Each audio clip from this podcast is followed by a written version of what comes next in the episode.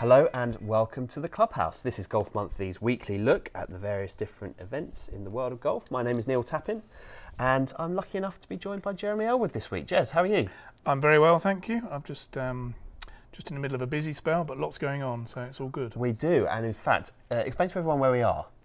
Uh, we're in a um, a what was it office? I don't know. It's No. it's a it's uh, we're in Foresight um, Sports HQ uh, in Guildford in Surrey, uh, and we've been hitting some balls on the simulator which they've had set up um, for Royal Troon, Indeed. complete with grandstands. Indeed, and it's going to form part of the content that we're doing online about previewing the Open Championship. And actually, Jez, we, we will get on to talking about Troon, but not in this podcast. Folks, you're going to have to wait until next week to find out Jez's pearls of wisdom because he actually went up to Troon just three weeks ago to play the golf. Well, Jez, don't say anything about it. You'll have to listen next week. My lips are sealed. Um, this week, we are going to focus on some of the newsworthy things that have been happening in golf of late because um, even though we've had the big um, Brexit vote and we've had um, England going out of the um, European Championships, there's also been quite a lot going on in the world of golf. um, we've got um, players pulling out of the Olympics left, right, and centre. We have Monty qualified for the Open yesterday. Great news there. Um, we have the another vote on uh, whether female members should be allowed at Muirfield. We've Donald Trump uh, returning to, to Turnberry, and we also have um, a little bit of a US Open rules. Um, I think it's Yeah. fair to say it was a debacle. Yeah. So, Jezza, should we start with the Olympics? yes, let's do that. Um, is it still is it still running?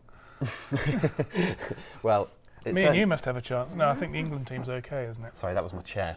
Uh, the England team's okay, I think. the England team of Danny Willett and Justin Rose look like they're committed. What, so, okay, so th- we've had Jason Day, uh, Rory's pulled out, um, the likes of Graham McDowell, Louis Oosthuizen, Adam Scott, Shane Lowry. VJ. VJ, the, the, the names who've, who've ruled themselves out of Olympic um, selection, you know, they are big names, and there are more and more of them, including this week Jordan Spieth, I believe, is putting his not hasn't ruled out, but is seriously considering it. Well, I think he's considering it. He's not. A few couple of weeks ago, he was more or less saying he was he was definitely in, uh, and now I'm I'm thinking it's not quite so certain about set, that. set in stone. But I guess once once they start going, other people are starting to think, well, hang about, um, why has he decided to go? So, okay, cynical question. Yes. Right, but here it comes. Um, do you think the decision is being based 100% on the Zika virus, or do you think there are other factors at play that might be causing some of the players to reconsider their, their position in the Olympics? Um, I think it's a bit of both. Actually, I think it's a bit of both. Go on. Uh, well, I think the Zika virus, which I don't know a lot about, is obviously of significant concern to to young men that age who are in the, the child producing years of their lives, um, given that it can seem to have quite a, a damaging effect on the unborn child, can't it? Of course, yeah. Um, however, so it is a concern. it is a it is a concern, but you know there are hundreds of other athletes in all other sports who are going to the Olympics. So, yeah, so, so why is it I'm the aware. golfers who are pulling out? I don't know. has anyone pulled out in another sport yet? I'm not sure. But um, I think uh, you know. I think the congested schedule that the Olympics has generated this year, especially as it is also a Ryder Cup year, has made it all a little bit condensed in that uh, June, July, August part of the season. And some of them are, you know, I think Rory said to me the other day, I have four Olympics a year already. I don't, almost, I don't need another one, which is a shame because I think having, having worked hard to get golf back in the Olympics after 112 years or whatever Indeed, it was, yeah. it seems to be um, all going a bit wrong, really. It is a it is an awful shame, but it just goes to show that golf is a, a, a tricky sport, isn't it? Uh, And the scheduling is hard. It's hard at the best of times because the top players know they can only play certain number of tournaments in a row. Yeah. You throw the Olympics in amongst the Open, the USPGA, the Ryder Cup, the FedEx Cup, and it all starts to get a little bit much, doesn't it? Yeah, it seems so. I mean, I think they tried to follow the role model of tennis, didn't they? Which seems to have worked quite successfully in the Olympics and got good support from the top players. So I think they kind of were hoping that golf would be the same. And um, maybe without the Zika virus, it would have been. We, we're never going to know that, are we? And do you think a gold medal in golf at the Olympics without the likes of uh, Rory and Adam Scott, and if Jordan Spieth were to not turn up, would it devalue a gold medal? Do you think in those countries? It, it, let's say it uh, gets won by Ireland. Will gold medal in golf mean any less to the people of Ireland? Um, I think it does devalue it a little bit, to be honest, because it's the pinnacle of sport, isn't it, for all other all other sports? Maybe not football or something like that, but a lot of other sports, it's the pinnacle. And if the top guys aren't there, you know, you can't imagine the top guys at 100 metres not turning up for the Olympics, can you? No. And with the majors, you know, the only reason a top player would miss a major would be generally because of injury, Injury. or occasionally an American that doesn't like links golf. Or some uh, extraordinary circumstances that might Yeah. be happening. In, Yeah. So for you know, ten of the best players in the world, whatever it is now, to say we're, we're not going, it does devalue it. I think. Um, okay, well, we're now going to hear a little bit of audio from this week's um, press conference at the French Open. So, uh, our man on the ground, Nick, Nick Bonfield, who I'm sure you'll uh, know from a previous podcast, was at the French Open this week, and he's um, he's recorded Rory's press conference because he spoke quite a lot about the Olympics. He's talking about some other stuff as well. So, uh, let's hear what Rory has to say. Shane's become the latest in what's becoming quite a long line to pull out now of Rio. Players have said it's for Zika, players have said it's for scheduling reasons, Graham's obviously got other reasons. Is, does it beg the question, should golf even be at the Olympics? Uh, I think you know that's not for me to say. You know that you know I wasn't I wasn't a part of the process. Um, you know the the R&A and, and some of the other um, bodies that run our sport. Uh, you thought it was a great idea, and obviously it is. I mean to, to try and um, get golf into different markets, and you know the Olympics is, is obviously a great a great platform to do that. Um, so I don't know. I, I you know, I, I'm, you know, I, I've said to people I have four Olympics game, four Olympic games a year. You know, that, that's their, that's my, you know, that's my pinnacle. That's what I play for. That's what I'll be remembered for. Um, just following on from that, Rory, is it? Do you think it's at all embarrassing for the game that so many top players have pulled out and that other athletes? I don't think it's embarrassing for the game because most other athletes dream their whole lives of competing in the Olympics, winning an Olympic gold, um, and we haven't.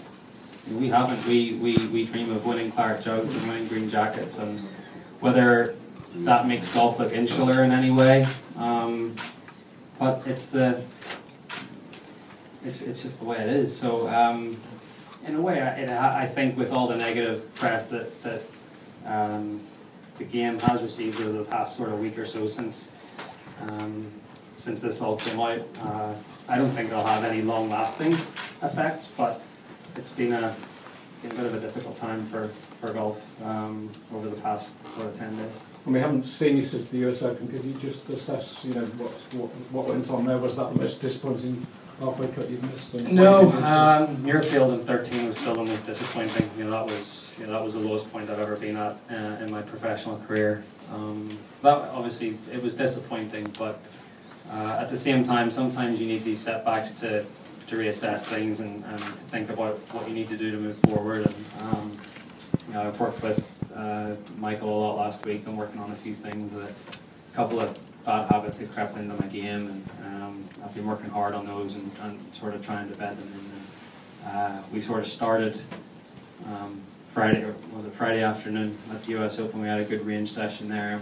Sort of talked about a few things, and um, I'm not one to try and tinker with things throughout a tournament, especially a major. But um, I sort of had no choice. I needed to, to try and do something. So we've continued on that road and, and, and tried to, to put things right, and it's, it's still a work in progress. But um, you know, it, it- it might have been a blessing in disguise just because I, I, I need to work on a few things, and um, as I said, I've fallen into a few bad habits, but I'm, I'm gradually trying to get myself out of them. So, Rory, um, obviously there is no vaccine for Zika, but you did say to us a few weeks ago you'd had your other jabs, etc.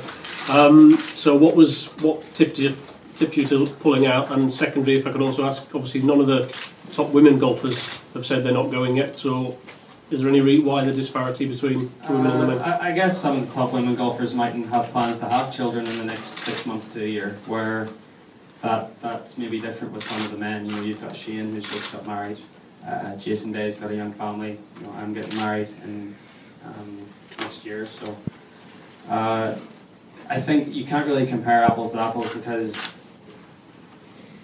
you know we're just in a different position than they are. Um, you know, I'd say 90% of the athletes going to the Olympics are are single and have no plans to start a family in, in the near future. Where you know there's some golfers that that, that have you know that, that are in that position are in that scenario. Just as um, for example, I was speaking to Padraig Harrington about it last night. You know, he's he's not you know he's he's not planning on having any more children. That that's sort of over for him. So there's there's there's no risk of um, of him putting Caroline at, at risk or, or you know his future children at risk going forward. Where I think there's there's just some doubt about um, if you do. I know it's very low risk, but even if you do contract it down there, you know you, you just you don't want to take any risks when it comes to that stuff.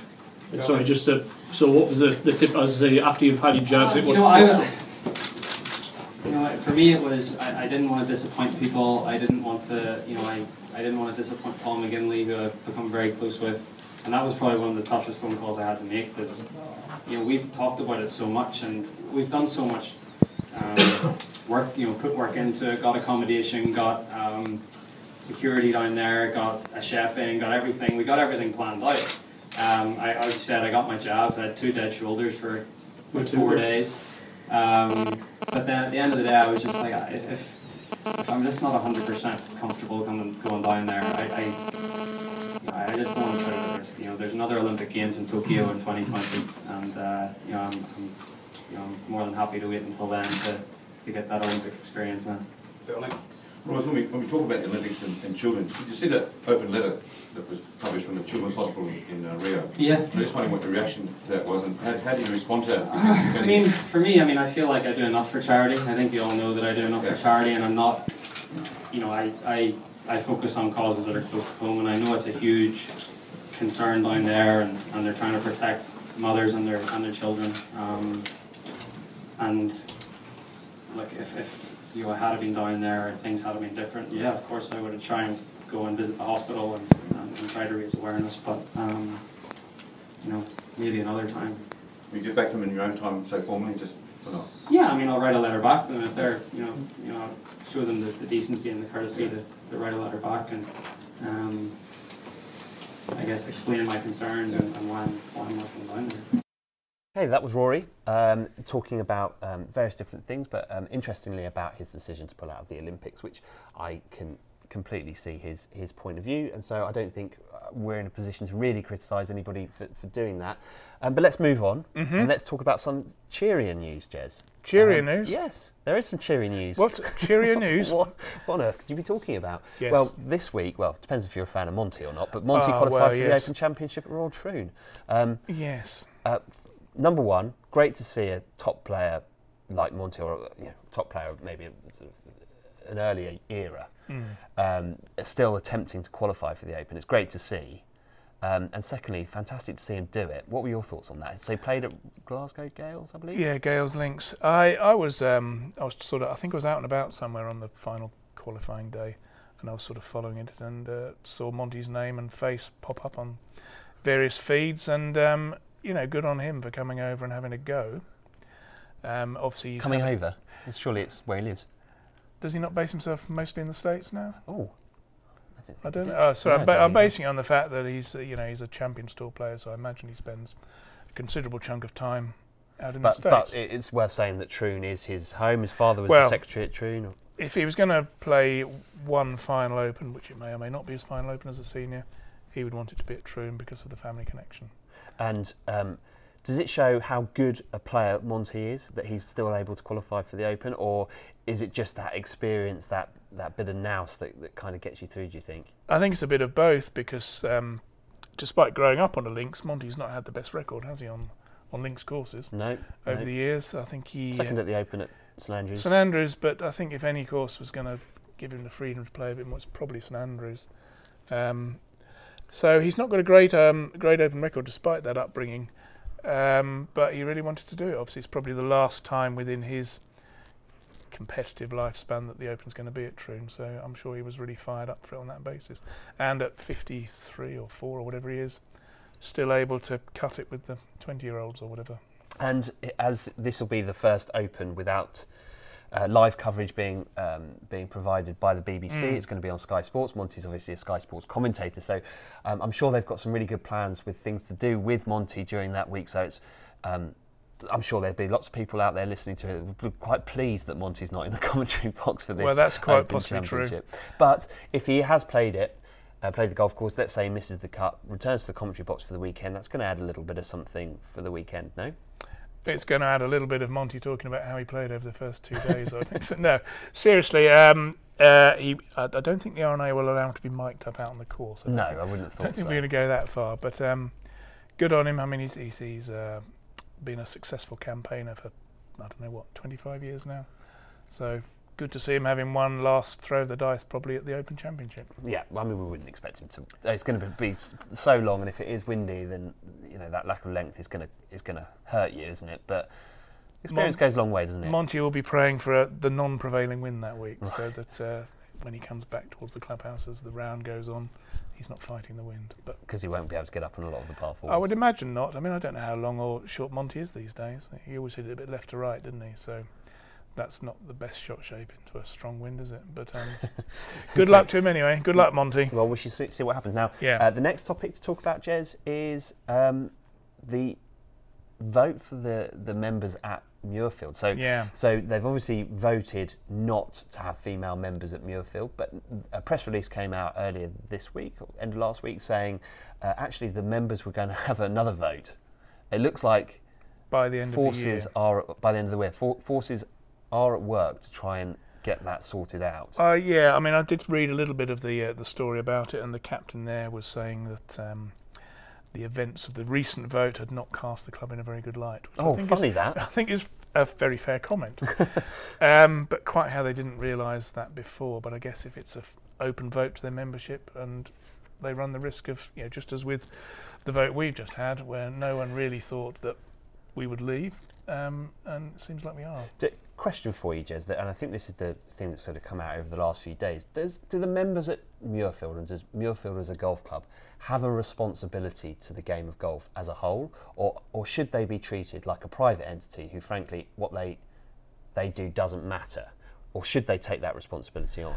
I think they can have it either way, and most people would say their stance is now outdated and wrong, but they can have it either way. Um, but if they're going to have it the way they've gone, then they really can't expect the oldest major championship in, in golf to, to be played there anymore. And I know some people have said, well, look, the R&A were only um, only moved from their single sex policy two or three years ago. It was a bit rich them calling out Muirfield on it, but things move on. The R&A are, are, are kind of saying, we're going this way now, so you either come with us or we don't come to you. it, it you know as all of us and i'm sure everybody listening to this you know we're all golfers we all love the game um, i remember when the original um, result of the vote came in i was watching the news at home with my wife and she looked at it she was listening to it she was laughing and she was saying you know golf really is a game that is stuck in the past and um, you know, you've got no defence. As a, as a golfer, you sit there, you watch it, and you think, well, that doesn't reflect me. It doesn't reflect who I am. And yet, Yeah. it's casting this sort of shadow over all of us, everybody that plays golf, because golf does have this reputation and this history within within society that says that that's the sort of people that play golf, and it's difficult, isn't it? It is difficult, and the game does have this knack of shooting itself in, in the foot. And at a time, at the moment, when it really needs just the opposite, it needs things like, you know, This Girl Golfs and all those positive projects to try and get more people interested in and playing the game. But not people, not for people to feel like there's a barrier to entry. No, for people to say, well, blimey, look, golf is still not allowing women to get involved. Um, it's not for me. There's plenty of other sports that are far more open-minded than that. Then it reflects badly on, you know, one high-profile case like Muirfield reflects badly on the the whole game of golf to people who are not within the fold. who aren't within the fold and Yeah. who look at golf as being this this game that you're either a golfer or you're not, and there's not really much. Well, that's it. You know, we're all area. tarred with the same brush almost. Yeah, yeah. Well, I mean, I for one don't mind saying I hope they, um, I hope they make the right decision. I think it's a simple case of making the right or the wrong decision. I hope they make the right one. Um, but we should keep, um, we, we should keep our eyes on it because if they don't vote to have female members there, um, it'll be another shockwave sent through through the game of golf. Well, how many referenda, or is it referendums or referenda? I think We should know. can you have? You know, do they keep having the vote until they get the decision they want? I Yes. don't know. Well, let's go from one controversial subject to another. Right, okay. Um, so the day that, um, or the day after Britain voted to leave the European Union, Donald Trump made a return to the UK and um, was seen at, at Trump, uh, Turnberry, uh, Trump, at, Trump at Turnberry, Turnberry, yeah. uh, the golf course that, on the open road that he recently bought. Jez, are you?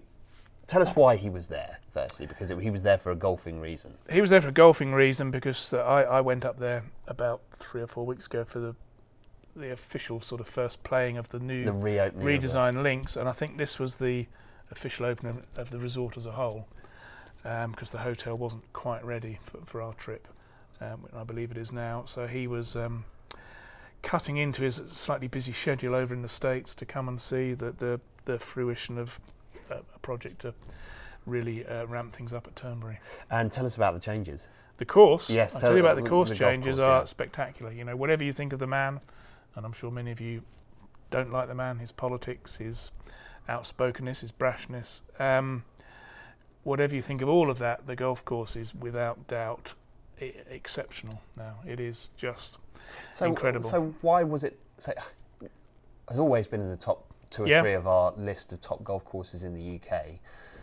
Wasn't it exceptional before? well, I you know it, it was. It's uh, two or three in our rankings, two, three or four, somewhere up there. So already regarded as one of the best.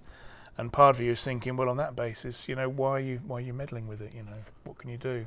But he had he and Martin Ebert of the the design team um, really wanted to optimise the shoreline holes because they felt that although the holes did play close to the shore, they weren't really maximising the potential of them. So they've redesigned a whole series of holes along the, the shore, uh, and now that the one up by the lighthouse is an incredible par three, um, rather than a fairly mediocre par four as it was before.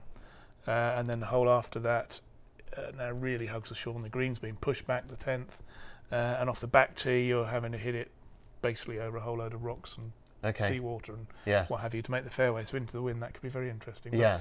but um, but there are other holes, less famous holes that have really been improved as well. The first was always quite a Uh, straightforward dare I say bland opening Yeah. hole, and now that's been lengthened and the green pushed round to the right, and all the bunkering has been given. Well, not all of the bunkering. A lot of the bunkering has been given this rough edge look that is in vogue at the moment, and I think looks really nice.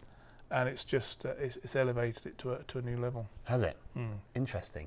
Well, if Muirfield has been uh, left off the open rota, Turnberry's certainly been given a, a watching brief because Mm. of um, the uh, the sort of antics of its owner, um, and it's one we will watch very closely. But Jez, just a quick word on what a shame it would be if Turnberry, for whatever reason, we- we're not talking about the politics here, Yeah. but as a golf course, as a pure, pure golfing test, weren't to be on, wasn't to be on the open rota. It would be a big shame because some of the open rota courses aren't blessed with the greatest visuals, are they? They're they're good, Yes. good golf courses. They're stout tests. But they don't say, "Come and play me." This They is a don't, fantastic and place then to you, be. you go and have the open at Turnberry, and the, the camera spends half its time panning out across across the sea there with Ailsa Craig. Yeah.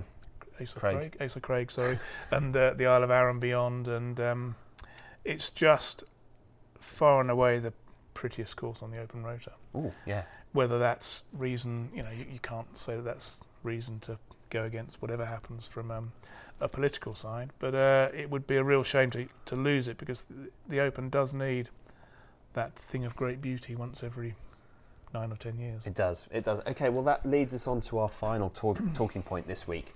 Uh, as I mentioned before, it would be remiss for us to do a podcast without talking about what happened to Dustin Johnson at the US Open. Appreciate now that it's a couple of weeks ago, but it's still lingering amongst people's conversation at the moment. Certainly, I've played golf with a few people recently where it's been a topic. Uh, that we've discussed, Jez, you've been a very close to the rules for the last Mm. few years through through work, and b close to those who actually make the rules at the R&A. Um, firstly, tell us about why the rule um, relating to the ball moving on the green was changed. What was it was recently changed, Yeah, and why was it changed? it was changed uh, largely in response to an incident with Padraig Harrington in the Masters a few years ago. I can't remember how many years ago, where uh, his ball moved on the green after he'd addressed it. But it was a windy day, I think. Yeah, But because he'd addressed it, tough, you know, you've caused it to move. And they wanted to get away from that on really fast greens, which the Masters and obviously the US, US Open, Open. sometimes the Open as well. Windy as well. You know, where the wind's thrown into the equation, um, the ball moves um, just on the wind alone. But if you'd addressed the ball, you'd be deemed to have caused it to move, even if it was the wind. That was the, the, the primary thinking between, behind changing that rule, so that even if you've addressed it now and it could be proved that it wasn't you that caused it to move, you wouldn't be penalised. Okay, so so question then specifically relating to the rule, who is who on whose shoulders does the burden of proof need to sit? Is Uh, it well, the, t- the people at home watching TV uh, for the top players, or is it the player them, themselves? Um, well, I think it's it's a combination, isn't it? I'm not a big fan of trial by armchair or whatever they call it. Trial by it sounds like a good way. Of doing it. yeah, um, because you know slow motion cameras and real close-ups, not surprisingly, see a whole lot more than you do um, from your position perched above the ball, and um, you haven't got the benefit of that slow motion replay to see did it move a mi- and the whole thing really. You know, the ball moves a millimetre. on greens that On are greens. so fast. I can understand if you're in the rough and you've put the club down behind it and the ball then rolls, you've caused it to move. But on greens that are like billiard tables, Yes, parquet you've got to cut people, got to cut people a, a little bit of slack. I think. Um, did he cause it to move? That's the, that. Ultimately, that's the question. What I've looked at it and uh, kind of, if he's been adjudged to cause that to move, then the revision to the rule is utterly pointless. See, I would agree. I've played golf all of my life, and he didn't think he'd moved it. Lee Westwood didn't think he moved it. I've watched now that replay so many times. I don't think he moved it. What on earth were they doing, um, calling a, a penalty? Why didn't they deal with it? Why did they wait? If they, I 'cause don't they know. obviously knew they were going to penalise him because he obviously said to them, "I didn't touch it," so they knew that they were going to penalise him. Why did they wait? I can't give you the answer to that. It just created a. I mean, I wasn't watching it. I was away somewhere, and uh, I was just following Twitter feeds and seeing people saying this is a absolute shambles now, a complete farce. Nobody knows who's winning, Yeah. and, and all that, and it just, you know, kind of took the took the edge off the whole tournament. Really. And, and interesting to see so many top players coming out and being so ferocious in their uh, criticism of the USGA. I mean, Rory, Jordan Spieth, they didn't mix their words, did they? They didn't, and I was uh, um, doing some, some video work with another top top name earlier this week, and he was saying the Who's that? It was Or uh, do, do we not want to say? well, I don't know. It was uh, it was uh, it was Paul Lawrie, and he was saying that it, it was a bit out of control the whole US Open thing, and he wouldn't he wouldn't play in the qualifying for the US Open now because he, he doesn't want to put himself through what they how they set the course up for people these days. Yeah. You know, not these days, but how they are increasingly trying to push it to the very edge for for what reason? Nobody really knows what reason. But, uh, okay, quick question then. If they're pushing the golf course to the limits of what's fair, is there such a thing as a, a, as a fair golf course? If it's the same for everybody, then ultimately that's the test of how fair it is. I suppose so, but you want it to be a spectacle as well. I True. mean, I, I followed I followed the, the scoring, and I was watching Lee Westwood, who yet again was in with a shout of a, a first major going into Sunday, and it just went bogey, double, bogey, bogey, bogey, bogey. But I mean, do people really want to watch that? And I didn't see it, but um, you know, some of those holes he wasn't really doing a lot wrong. No, no. It Uh, wasn't, no, it didn't. It, and yet, the you know, scorecard would make you think that he played awfully. Didn't. He's nine over after nine or something. Yeah. He's gone from having a chance to win the tournament to probably not really caring what happens on the back Yeah. nine. Well, I, I think it. I think it's quite captivating in its own way. You certainly wouldn't want more than one tournament. I wouldn't want to see one more, more than one tournament a year set up like that. Um, one good thing I, I think that came out of it was the USGA uh, apologising. Um, I think it was last week came out with a press release apologising for what had happened at the US Open, and it's very rare that one of the big ruling bodies makes a mistake and then kind of understands they've made a mistake. And uh, from what I know of Mike Davis, the guy that runs the the, the, the tournament at the USGA, he's a, he's a good he's been held, held in high regard, and um, I don't, who knows what happened. I think it was probably a blip in the history books of golf, um, Possibly. but at the end of the day, the right man won. The right man did win on this occasion, um, and thankfully, by the time they did elect to penalise him, he was so far clear that He didn't. It didn't it really, didn't really matter. But um, you know, if there was only one shot in it coming down the last, and he still doesn't really know what's going to happen, it's Yeah. not really fair. I mean, he went through it all before, didn't he? At um, at um, Whistling Whistling Straits. Straits, yeah, USPG. And yes, he, he was wrong. He'd grounded his club in a bunker, a bunker about the size of a manhole cover or something. But I mean, uh, and that one, I don't think he really knew, did he? Until until he putted out. No, no, it happened on the 18th. Happened Yeah. halfway up the 18th. So um, that was hit more his fault. They were deemed to be hazards, deemed to be bunkers. Oh, there's no, there's no supposed to- denying that was his fault, but you know he, he's had a lot of um, Oh, unlucky still. I um, think. yeah, unlucky. He's had a lot of misfortune or self-inflicted, occasionally misfortune in uh, majors. yeah. Could have won. I don't think he's had a shout at the Masters yet, has he? Really? No.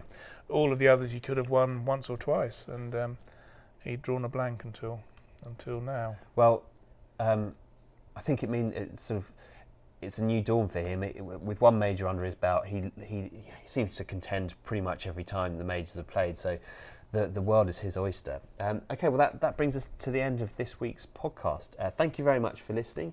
Um, we've covered some fairly meaty topics in there. Next week we're going to take a, a look at the Open Championship. We're going to get Jez's th- thoughts on the golf course. We're also going to have a, a bit of a quiz. So uh, please listen out for that.